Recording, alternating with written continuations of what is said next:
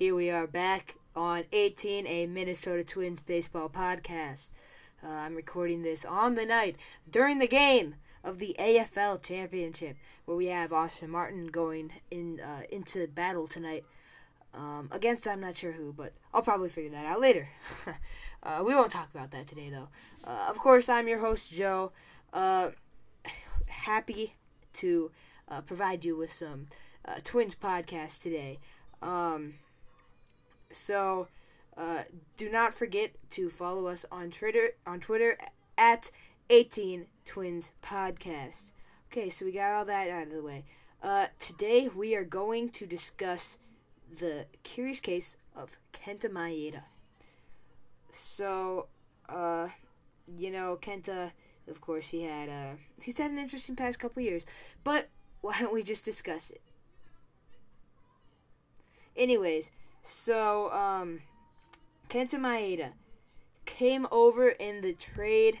Uh, he was packaged in the Mookie Betts trade, actually, uh, where the Twins sent Brusdar Graterol to the Dodgers. I'm not sure why they had to be in that trade or what that meant, uh, but he was in that trade, and uh, so the, he was originally a reliever for the Dodgers.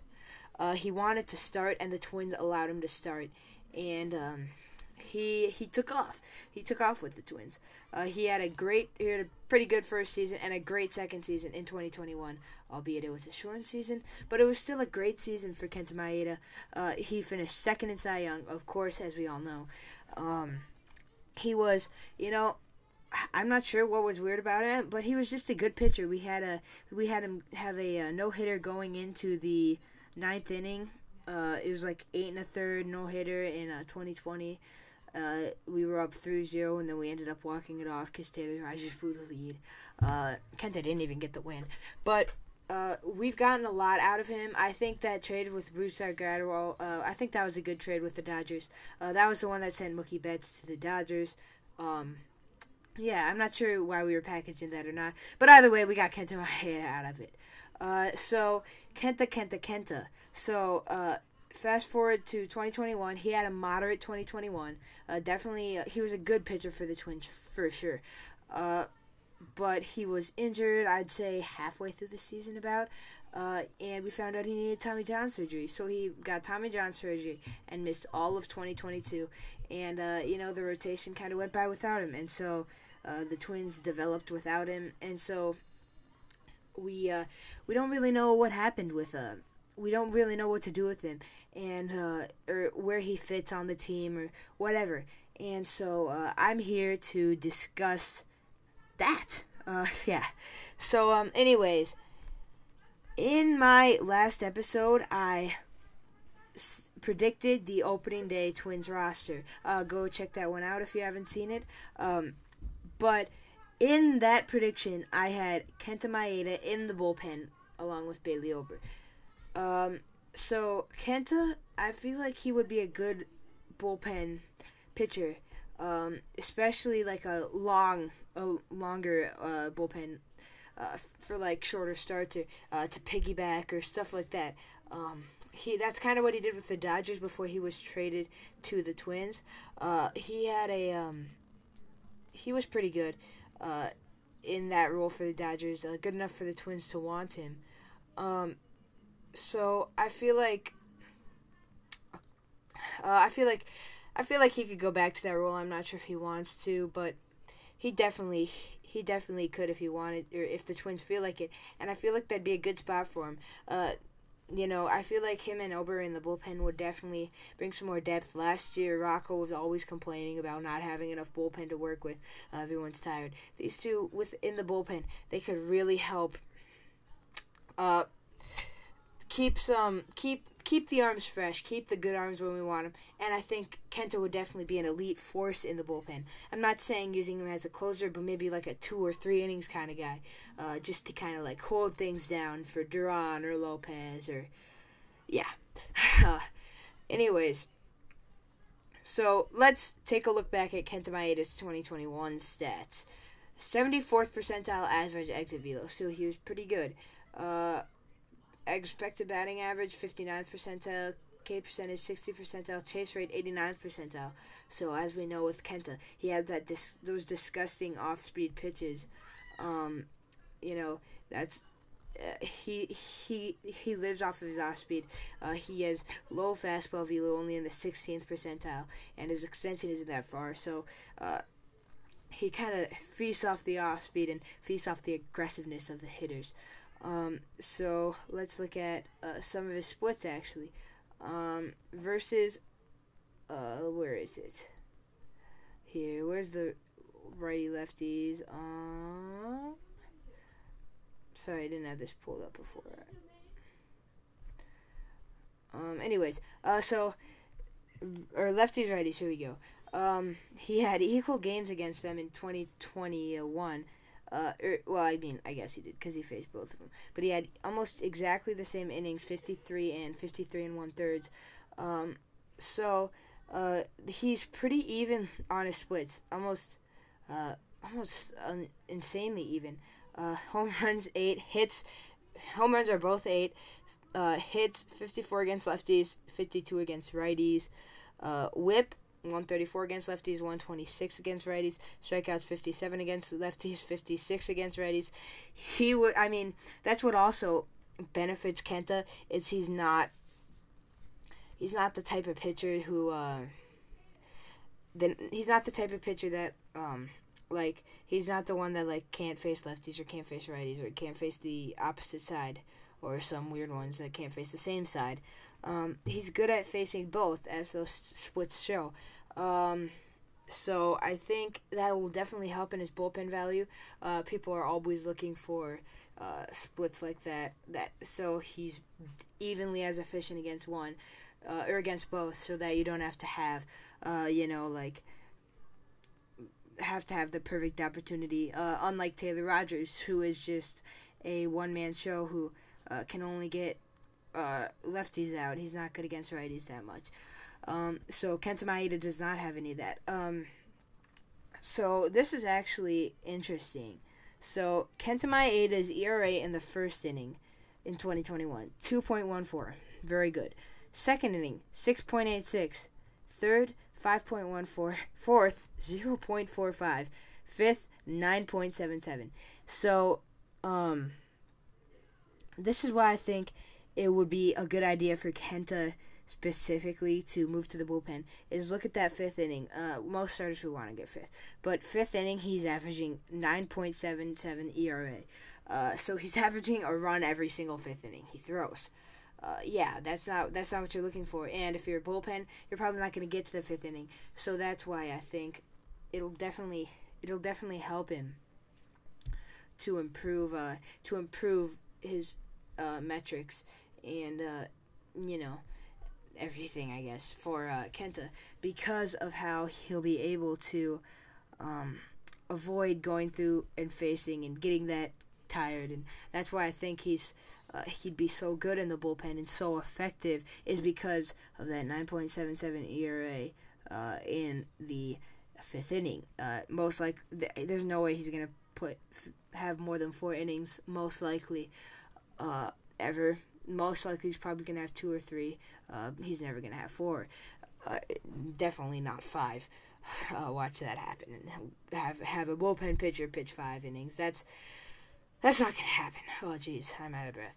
Um. Anyways, so, uh, Kenta Maeda, another thing that would be a factor in his relief appearance. Um, maybe not so much as he is, but if they were to use him as a closer, I don't think they would. But let's just look at it anyways. Uh, uh, base runner splits with the uh, bases loaded. He actually has a 0.86 year whip, which is very good. Um, that just shows he he's never given up a grand slam. That ju- that just shows how good he is. Um, at clutch situations. He's also given up 10 home runs with the bases empty. Only one, two, yeah, only about like five or six uh, with a runner on base, I guess that. But either way, he limits home runs pretty well. Um, he's definitely he he'd definitely be able to limit those more if he was moved to the bullpen and maybe get a little extra velo on that uh, fastball of his and a little extra twing on his uh, slider. I'm not sure if twing's the right word, but um, anyways, so with a runner in scoring position, he also has a 1.71 WHIP, which for running in scoring position, that's pretty good. Um, so he's pretty effective with runnings on runners on base, as, as we've seen. Um, you know, Kenta Maeda in 20, it's interesting. In 2021, he had an interesting, uh, an interesting way because in April he had a 6.7 or 6.17 ERA. Uh, he was kind of bad until he had a really, really good July, um, where he had a 2.15. So, uh, I'm not sure what is here. Where are they? in 2021 he had a 4.66 ERA. Uh, I definitely think he's better than that. I definitely think he could be better than that, especially if he uh, moves to the bullpen. Um, I think Kenta could definitely do some uh, dirty work down there in the bullpen. Um, yeah, so Kenta over his career, um, so he's actually been with the Dodgers.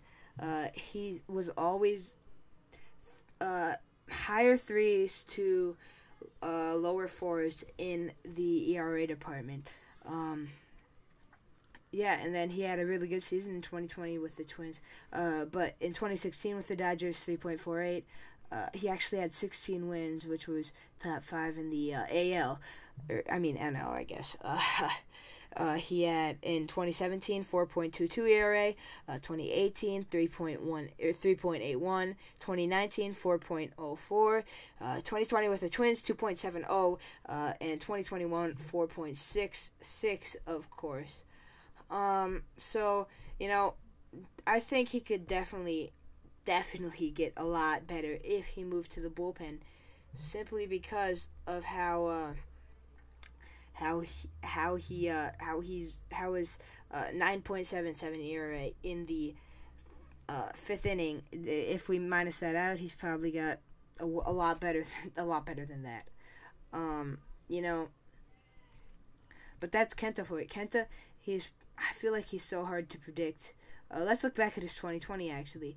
It, this was I feel like I'm not sure what would be the best example of Kenta. That's why I think we don't exactly want him as a starter just because we're not sure where we're to get. Uh, I feel like we have better rotation options than him for sure. Um, so let's look at uh, in 2020. Of course, he had a 2.7 ERA. Um, but in splits, he so uh, lefty versus righty, he's always been about the same. Although lefties, he struggled a lot more in his great uh, in his great 2020 season, which is interesting considering he was a lot better in that. So uh, he, I don't know. That's interesting for sure. Um, let's see how he did in the uh, later innings. Uh, so 2.45 ERA in the in the fifth inning. Compare that to the 9.77 ERA. That's why I think he went down a lot more in 2020 uh, or in 2021 than 2020, just because of uh, just because of that. Uh, so I think I think he'd be a great option for the bullpen for sure. I think he would definitely add some more depth, definitely, uh, in the bullpen. But now we're gonna switch gears to the other, uh, the other uh, person starter I want to move to the bullpen, which would be Bailey Ober. Uh, let's get him pulled up here. Uh, Bailey, uh, he came up with the Twins in the at, at middle to end of Horrid 2021. Um, he's six foot nine, gets great extension. People say he has extra ride on his fastball, uh, especially if he started throwing that harder. I think that would help him in the bullpen. But a thing that would drastically help him in the bullpen is, or I mean, not having to get those extra innings in. Um, if we what were his uh, in 2022, he had a 3.21 ERA through 11 games. I did not realize he started that much, but he had 11 games in 2022. 3.21 ERA, that's pretty solid. Uh, I feel like I'm a little bit slower to put Ober into this uh, reliever category than Maeda just because Ober, I feel like he has a lot more potential as a starter. I don't want to ruin that from him. Uh, you know, I don't want to take that away like we did with Duran. Um, I think he's definitely got starter capabilities if he can work on that. Um, work on his uh, later in it, like working on getting depth and stuff like that. Um, I definitely think we could see a lot more from him. Uh, for example, in 2022, in the in every other inning, well, he actually had his highest ERA in the third inning, which was interesting. But he's pretty solid in every inning other than the third inning and the fifth inning, which of course is uh is what he's known for is struggling late. Uh, they always pull him early just because of uh, if you look at his analytics in the fifth inning. Uh, I know analytics aren't everything, but every single time I feel like he, every single time he's pulled, or not or not pulled, is every single time he's let in, I feel like he gives up runs. Uh, so that's that's what I think. Uh, I think would help him a lot if he uh, if he didn't uh, have that problem with the with like giving up runs later. I think he could definitely be a better starter. Uh, I think he's definitely on pace to be a better starter. That's why I don't want to throw him in the bullpen necessarily, but we've got other upcoming people who are definitely starters like Woods Richardson and Varland. We're not moving them to the bullpen, so that's why I feel like it would be nice to have Ober in the bullpen, especially because of um, especially because how uh, how how it would help add depth to the bullpen in case somebody uh, wasn't able to do a good start, like start deep into the game or something like that. I think it would definitely help to have an Ober or Maeda, similar to kind of similar to how we use Griffin Jax, but not exactly. Uh, just because, uh, just because of how uh, how we how he could definitely add the depth, more depth than Griffin Jax. Griffin Jax, we could also move then to be a higher situation than uh, than he was before. But you know, that's why I think this could definitely help the Twins bullpen. Uh, I think this is why a bullpen could be a strong suit because of how much depth they have in the rotation. They're able to move some people back into the bullpen. Uh, I think.